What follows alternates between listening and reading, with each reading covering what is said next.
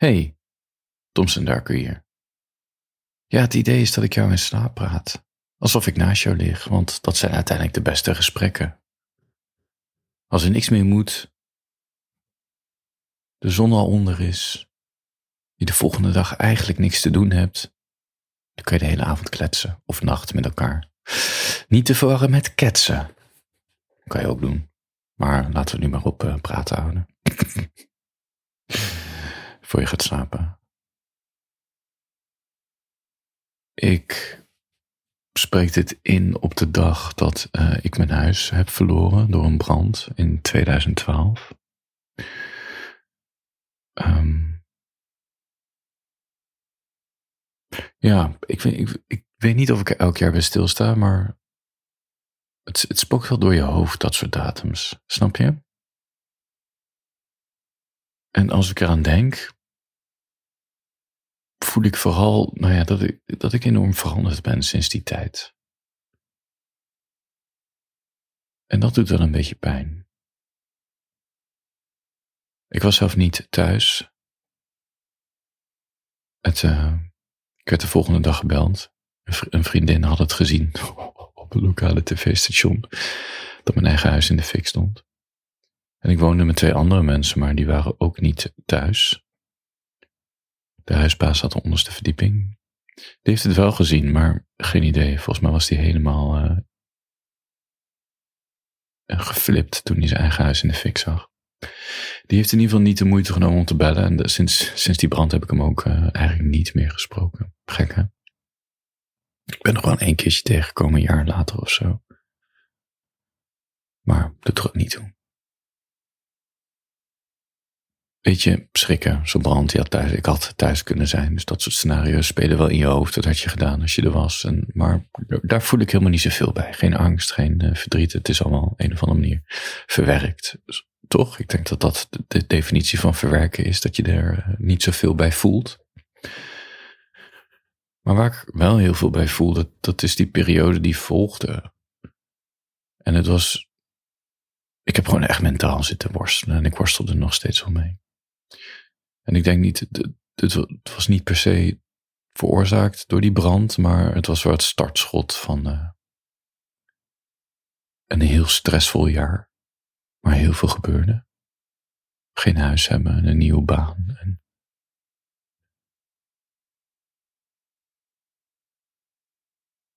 slecht, slecht voor mezelf zorgen. Een soort oude lifestyle nog hoog houden terwijl ik een hele verantwoordelijke 40 uur baan had. Nou ja.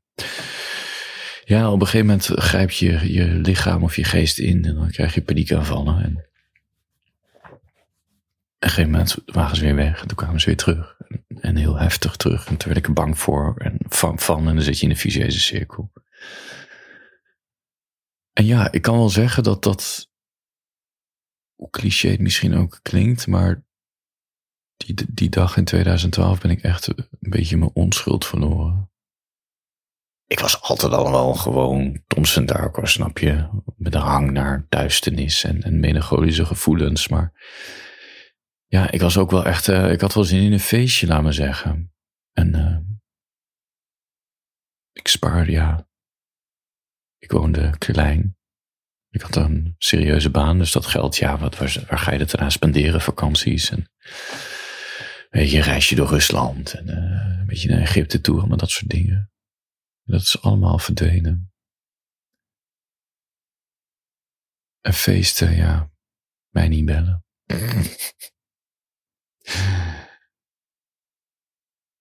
Wat wil ik hiermee zeggen? Ja, ik voel me veel serieuzer geworden, echt veel serieuzer. En, en ook nog steeds wel, die angst is er nog steeds wel, de angst uh, om me over te geven. Aan de zin van, uh, ja, in de trein stappen is nog steeds een ding. Of in een restaurant. Of met mensen afspreken die ik niet zo goed ken. Het kost heel veel energie. Ik merk het vooral als ik thuis kom. Dan voel je, laat me zeggen, die, die, die soort die lekkere stofjes die je aanmaakt bij sociaal contact. Maar ik merk ook dat ik gewoon echt moe ben. En wel een dag of twee nodig heb om weer tot mezelf te komen. En uh, ja, dat, dat is wel iets wat ik heb overgehouden aan die hele periode. En ik merk ook dat ik veel gevoeliger ben voor depressie. Omdat ik er zelf in eentje heb gezeten. Nou, ik denk wel een paar keer wel vaker, maar laat me zeggen één keer voor behandeld. En ik heb heel lang gedacht, voor je gaat slapen, van, weet je, die episode. Ik raak het niet aan met mijn teksten. Ik weet niet, het voelde niet uh, juist of zo. Ik weet niet. Ik, ik, ik ken eh, de mensen die ik af en toe spreek, die mij een berichtje sturen. Hartstikke leuk als je dat doet via de app of Instagram. Die zeggen ik schrijf. En vooral als ik me slecht voel of over mijn verleden. En bij, mij werkt het anders, dat is niet mijn drijfveer. Ik schrijf elke dag, ongeacht hoe ik me voel. En vaak ga ik wel terug naar bepaalde episode in mijn leven om bepaalde gevoelens op te wekken die ik dan gebruik voor mijn verhalen. Maar voor mij voelt meer schrijven aan als, als mezelf in de wereld weten begrijpen, maar niet zozeer in dat, om mijn gevoelens te verwerken of, of het verleden een plekje te geven. Dus ik heb een iets andere drijfveer met schrijven. Maar op een gegeven moment kan je jezelf natuurlijk ook wel de vraag stellen. En ik praat even in de juf maar ik heb het vooral tegen mezelf. Ja, wordt het niet eens een keertje tijd om wat dieper te graven in die pijn, Thomson Darko? Ik, die predik van maak kunst van je tragedie, probeer iets wat je hebt meegemaakt een verhaal van te maken en, uh, meng het met fictie. Zodat je naar de wereld van de symbolen trekt en ook met een iets gezondere afstand naar jezelf kan kijken. Vaak hebben we de neiging als je schrijft over wat je is overkomen, dat je jezelf als een slachtoffer neerzet. Of als een leidend voorwerp. Terwijl het veel, vaak veel complexer is en genuanceerder ook. Juist als je naar de fictie brengt, dan breng je ook wat lucht erin. Wat luchtigheid. Ik wil dus ook niet een letterlijk verhaal schrijven over wat me is overkomen. Tegelijkertijd, voor je gaat slapen, heel af en toe blader ik in mijn boeken die ik al heb uitgegeven. Het heeft vaak een functionele reden dat er een herdruk aankomt of um, dat ik iets wil terugzoeken. En dan ga je toch een beetje lezen, een paar hoofdstukken. En dan valt me op dat best wel veel boeken eigenlijk gaan uh, over waar ik toen mee worstelde.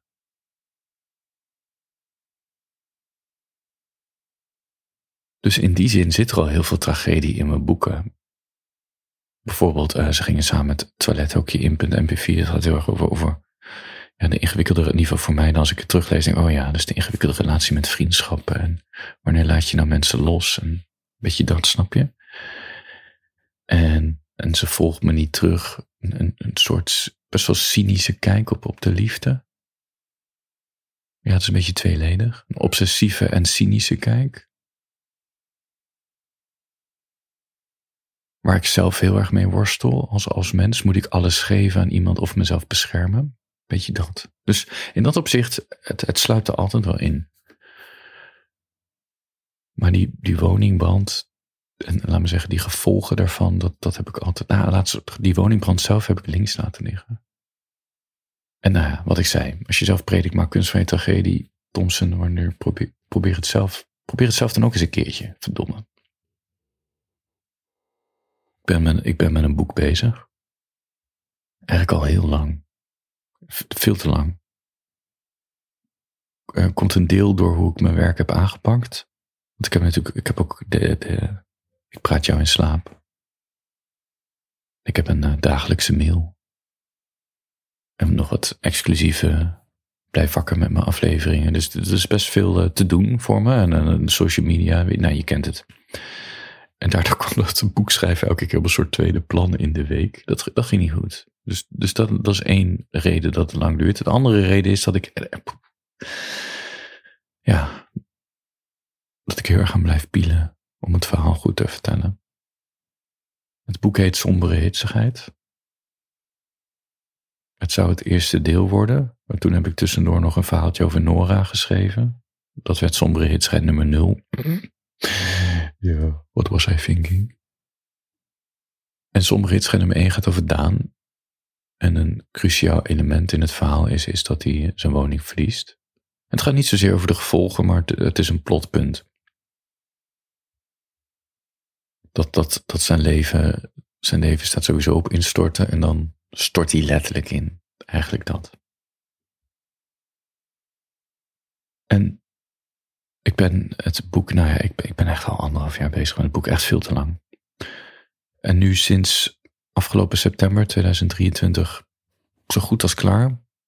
En begonnen met mensen met corrigeren. Dan krijg je correcties terug. En ja, ik werd er toch weer onzeker van. Toch maar weer verder zitten pielen, hoofdstukken zitten aanpassen. Een beetje dat. Dus we zijn nu alweer vijf, zes maanden verder. En ik, ik heb alweer heel veel zitten aanpassen. En ik merk, ik zat deze week, hoe symbolisch, omdat de week is dat ik de woning verloor, de laatste hoofdstukken te verbeteren. En die gaan hierover. En dan ben ik na twee, drie uur pielen en verbeteren en opnieuw lezen klaar. En dan voel ik een soort somberheid. Dus de, de zwaarte van de woorden, die is overgezet naar mezelf. En dat is best wonderlijk. Eén, op zich goed teken. Want dat zul jij het waarschijnlijk ook gaan voelen.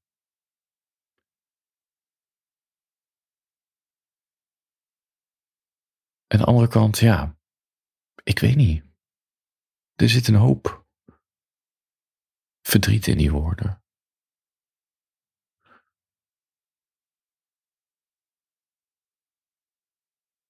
De vraag is in het verhaal van ben je een slachtoffer van wat je is overkomen?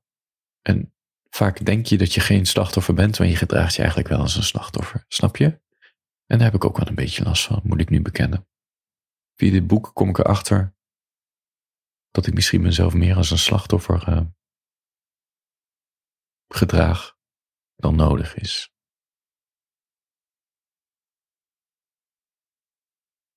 En dat is toch wel een pijnlijk zelfbesef.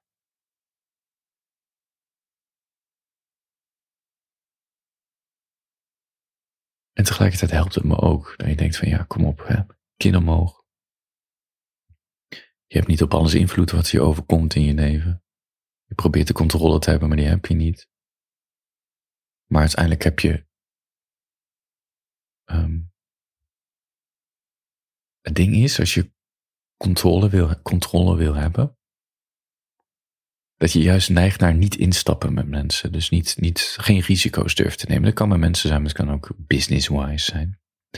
Dus je probeert jezelf te beschermen door niet intimiteit aan te gaan en, en ook geen risico's te nemen heel behoudend en afstandelijk te zijn.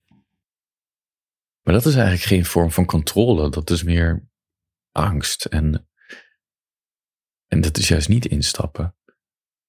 Dit is echt een gek zelfbesef, maar controle is juist dat je volledig vertrouwt op jezelf, dat als je ergens instapt of een relatie verdiept, dat je sowieso weet, het kan misgaan. Um, iemand kan je pijn doen. Maar dat je sowieso alle vertrouwen hebt dat je dat aan kan. Maar ook dat je de kracht hebt om er zelf weer uit te stappen als het toch niet is wat je zoekt.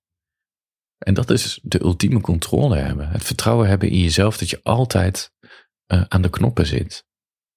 En dit klinkt heel uh, opbeurend. Maar dit is wel mijn grootste angst. Ik ben, uh, ik, ik, ik weet niet of ik het wel eens verteld heb. Mijn stressreactie is altijd bevriezing. Dus niet vluchten, niet vechten, niet hulp vragen, niet voor mezelf opkomen, maar gewoon net doen alsof er niks aan de hand is. Gewoon totale blackout. Ik ben helaas een paar keer in elkaar geslagen in mijn leven, tijdens het uitgaan, maar ook tijdens mijn jeugd. En dat was ook totale bevriezing. Geen zelfverdediging, geen aanval, gewoon de klappen op je in laten komen en je kan je niet verdedigen. En dat, dat gaat onder je huid zitten. Dit is een extreem voorbeeld, maar er zijn ook wat mindere voorbeelden. Nou, als je tegen mij gaat schreeuwen, dan klap ik dicht. Ik zit te denken wat mijn punt is. nou, dat het best moeilijk is om, om te zeggen van ik ben in controle en ik stap erin en uh, ik ga ervan uit dat ik het aan kan. Maar dat zelfvertrouwen heb ik helemaal niet. Of ik het wel aan kan. Of ik mezelf goed kan verdedigen tegen mensen dat is ook wat me de meeste stress op kantoor gaf. Van die hufterige types die boven je staan, die iets te veel onder je huid gaan zitten. Dus bij heel veel mensen kan ik heel goed mijn grenzen aangeven. Begrijp me niet verkeerd, ik ben, ben in dat opzicht best een autonoom, ook eigenwijs persoon. Ik, ik kan goed met een rake opmerking toch kritiek leveren zonder dat iemand beledigd is, snap je? Maar bepaalde type mensen, daar ben ik echt helemaal weerloos tegen. Dan, dan schiet ik altijd in die bevriesmodus. En dat zit gewoon nog steeds in mijn hoofd. En, en dat is pas, want ik. Op een gegeven moment, als je een boek schrijft, kom je erachter van, ah ja, eigenlijk waar dit boek echt over gaat, is je gedragen als een soort slachtoffer. Van dit overkomt me allemaal en, het wordt nog erger. Oh, kijk, dan het wordt nog erger. En ik weet niet, ik wilde zo graag uitbreken, maar het lukt me niet. Weet je dat? Dat is wat Daan meemaakt in dit boek. En hij wordt dan een aantal keer geconfronteerd door zijn vrienden en, en, en, en mensen van, hé, hey, je kan meer dan je denkt, weet je dat? Dus die laatste hoofdstukken, die moest ik wel herschrijven. Van ja, hij kan niet in dit. Ik, ga, ik accepteer niet dat ik nog een keer een verhaal schrijf waar alles hetzelfde blijft zoals het was. Een beetje zoals mensen gingen samen toiletten op Kim.mp4. Of die, die, die cirkel, ook een beetje waar Nora in zit, in sombere hitsigheid. Ze wilde graag uitbreken. Ze probeert een andere strategie. En uiteindelijk, aan het einde van het boek, eindigt het weer hetzelfde. Met waar het probleem mee begon. Dat is een visie van mij het leven. Maar ik wilde, dacht, nee, ik ga niet weer die cirkel doen Daan, denkt dat alles is opgelost en uiteindelijk wordt hij opnieuw het slachtoffer dat. Dus ik moest het actief maken. Dus dat betekent dat Daan in verzet moet komen. Hij heeft dan geen invloed op, op wat mensen voor hem beslissen. Maar de vraag is, zeg je ja en amen? Of ga je er toch tegenin met je kin omhoog en ook al sterf je, je hebt het in ieder geval geprobeerd. En dat was, nou ja, heel gek om te schrijven omdat het ook niet helemaal in mijn persoonlijkheid zit. Maar nu ben ik wel aan het denken gezet dat ik dit natuurlijk ook vaker in mijn leven moet doen.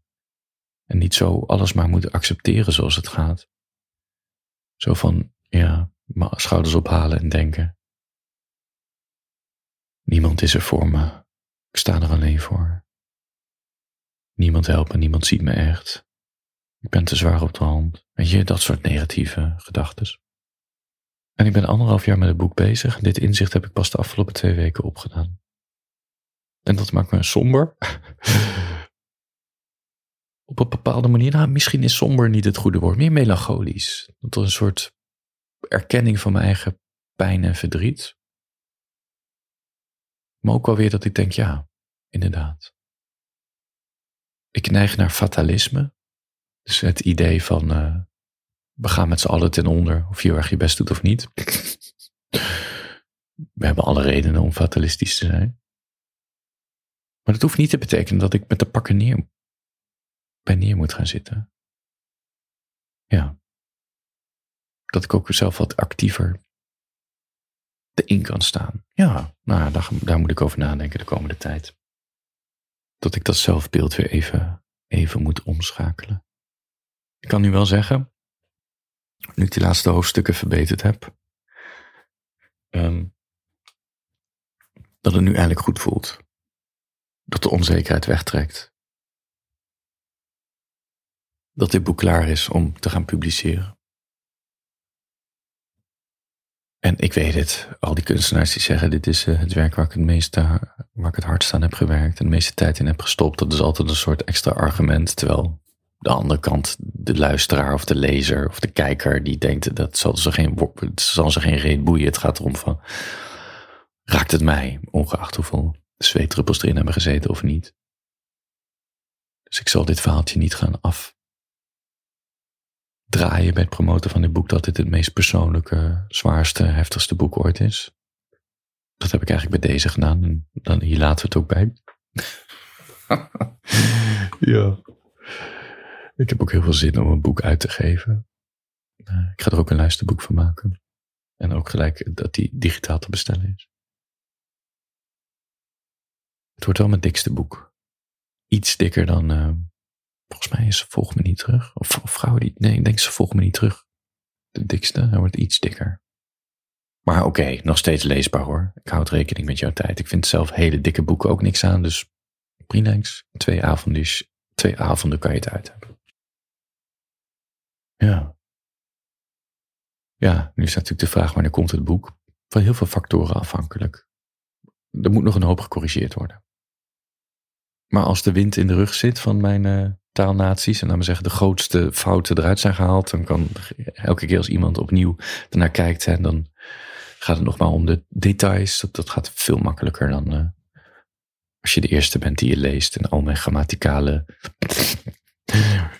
dingetjes eruit moet vissen. Er zaten zelfs nog dt-fouten in, wat echt beschamend is. Maar goed, ja, ik ben ook maar een mens. Hè? Ik ben ook maar een mens. Maak mij menselijk, mijn DT-vader. Ik kwam eerst op het geniale idee om ChatGPT, die, eh, dat taalmodel, die, die kan, kan je teksten laten corrigeren. Dat ik dacht, oh, die eerste versie van het boek laat ik gewoon door, door dat ding verbeteren. Nou, dan kom je er dus al heel snel achter dat zo'n uh, ChatGPT mijn teksten te obscuur en te hitsig en te heftig vindt. Dan weigert hij dus. Dan zegt hij, dit, dit mag ik niet doen. Dit, is de, dit, dit, dit, dit gaat in tegen de richtlijnen. Bla, bla, bla. Ja, dat is op zich wel een compliment, toch? Dat hij dit toch gelijk bij de eerste pagina zegt. Het is allemaal te rauw voor uh, die preutse Amerikanen. Wat ik ermee wil zeggen is, er zit genoeg hitsigheid in. Heel veel hitsigheid. En een paar goede grappen. Ik moet er zelf heel hard om lachen, elke keer. Klinkt een beetje gek, maar ik moet mezelf ook plezieren als ik weer voor de zeshonderdste keer mijn eigen verhaal zit te lezen. Huh? Als je denkt van, hé, hey, ik ben ook wel benieuwd naar het boek van Nora, de sombere hitsigheid nummer 0. Die kan je gewoon bestellen als luisterboek, e-book en uh, fysiekboek. En als je hem al hebt, dankjewel voor het steunen en het lezen en mijn werk in je boekenkast zetten. En ik hou je op de hoogte wanneer het vervolg komt. Ik durf echt geen uh, datums te geven. Dit jaar. Handjes boven de dekens. Slaap lekker.